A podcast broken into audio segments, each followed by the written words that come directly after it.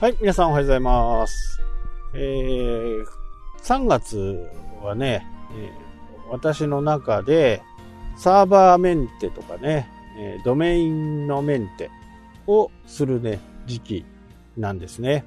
で、まあ昔ね、SEO でいっぱい持ってたドメインを去年ぐらいからね、ほぼほぼこう放出していて、高いドメインだったらね、10万ぐらいのね、ドメインを買ったことがありますね。まあ、それのドメインを使ったんでね、相当儲かりましたけどね。そんな時代もありましたね。でも今は普通に使っているドメインがね、えー、主にあって、まあ、そのメンテというかね、契約期間とか、支払いとかね、あとお客さんのドメインの管理もやってるんで、その辺の内容の整理とね。で、サーバーも今は、あ3台かな。レンタルのやつはね。3台ですね。昔はいろんなところのね、サーバー会社を契約していました。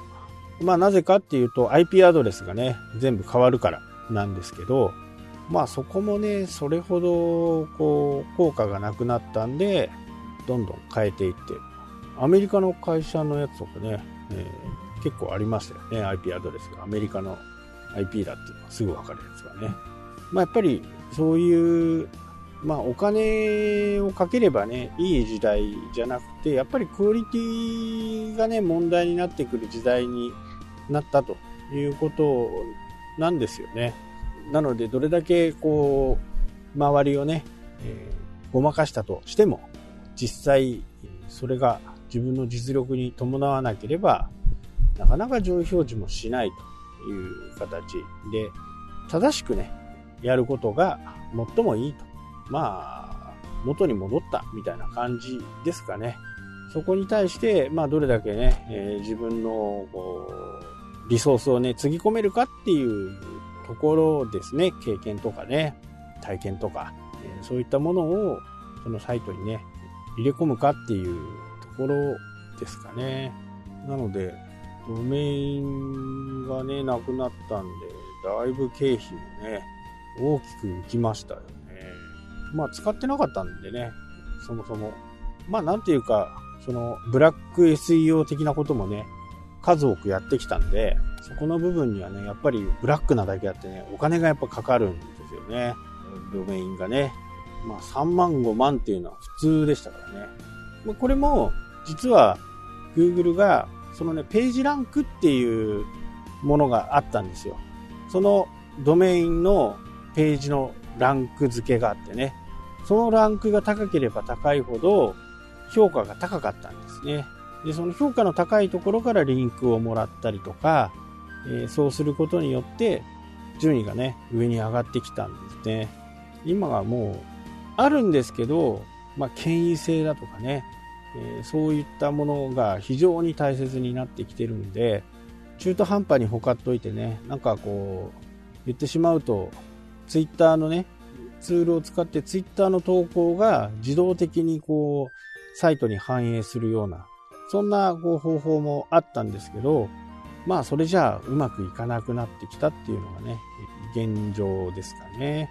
まあ当然っていうのは当然ですけどね、まあ、原点に戻るという形で、まあ、ライターさんとかね、仲間とかがいればね、そういうポータルサイト的なものっていうのは、まあ、周りも自分のこう書いた記事がね、紹介されたり、自分の記事が載ったんで見てねとか、そういう風な形でね、紹介をしていくと思うんで、そのサイト自体の評価もね、アクセス数が集まっていくのかなっていう風なね、感じにはなりますかね。なので、アクセスっていうのはあくまでも指数の一部としてね、えー、見られてきているかなっていう。アクセス数よりは、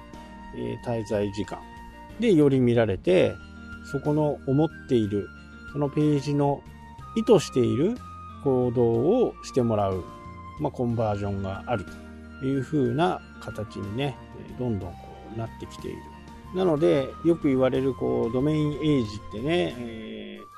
ー、何年持っているかっていうこともね、えー、昔はやっぱり重要でしたけど、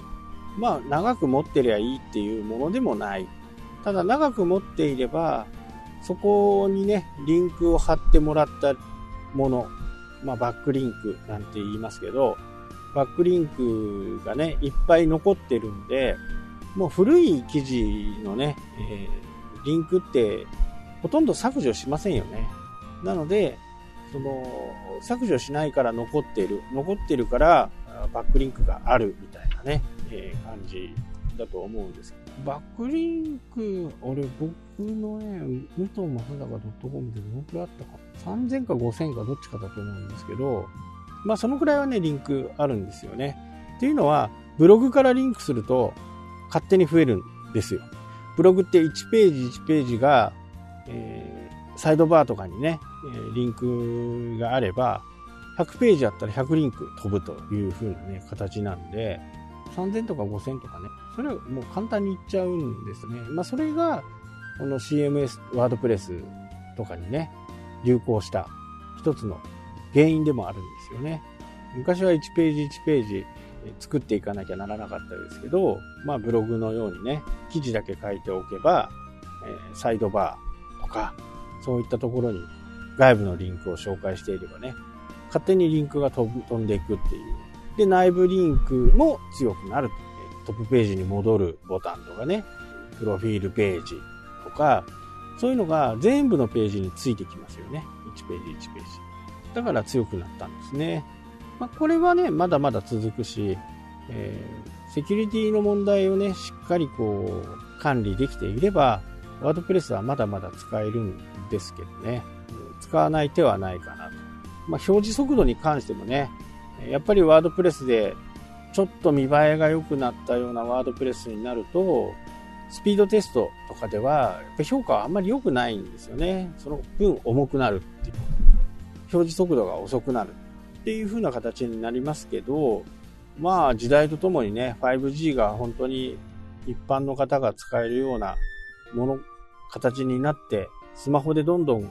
さらにね、アクセス数が増えていけば、まあ 5G 使ってればね、全然問題ないのかな。1秒かかるサイトなんかほぼないのかなっていうふうにね、え感じますね。まあ、要は本当にコンテンツの中身、内容ですね。そこをしっかりこう作り込んでいくっていう形。まあ、毎日投稿をね、えー、する必要はないですけど、やっぱり1週間に1回ぐらいはね、コンテンツを上げた方がいいかなっていうふうにね、思いますね。まあ、これは YouTube も同じですね。まあ、ブログというとね、毎日更新が当たり前みたいな感覚がある方もいると思うんですけど、まあそうじゃないと。しっかり内容を、濃いものを作ろうと思うとね、毎日毎日ではなかなかやっぱり厳しいところがあるんで、ここはね、1週間に1回で、私は十分かなっていうふうにね、思いますし、そもそもそういう毎日投稿をすると、こう、ダメな記事がね、どんどんこう量産されていくと、いい記事のページが薄まっていくんで、なので SEO やってる人たちね、アクセスが悪い、アクセスが来ないとか、滞在時間が悪いページはね、リライト、もしくは削除をしていくっていう風にね、なっていってるんで、やっぱり注目するようなページに関して変更していくっていうのがね、最近の流れかなというふうに思います。はい、ということで今日はこの辺で終わりたいと思います。それではまた。じゃっけ。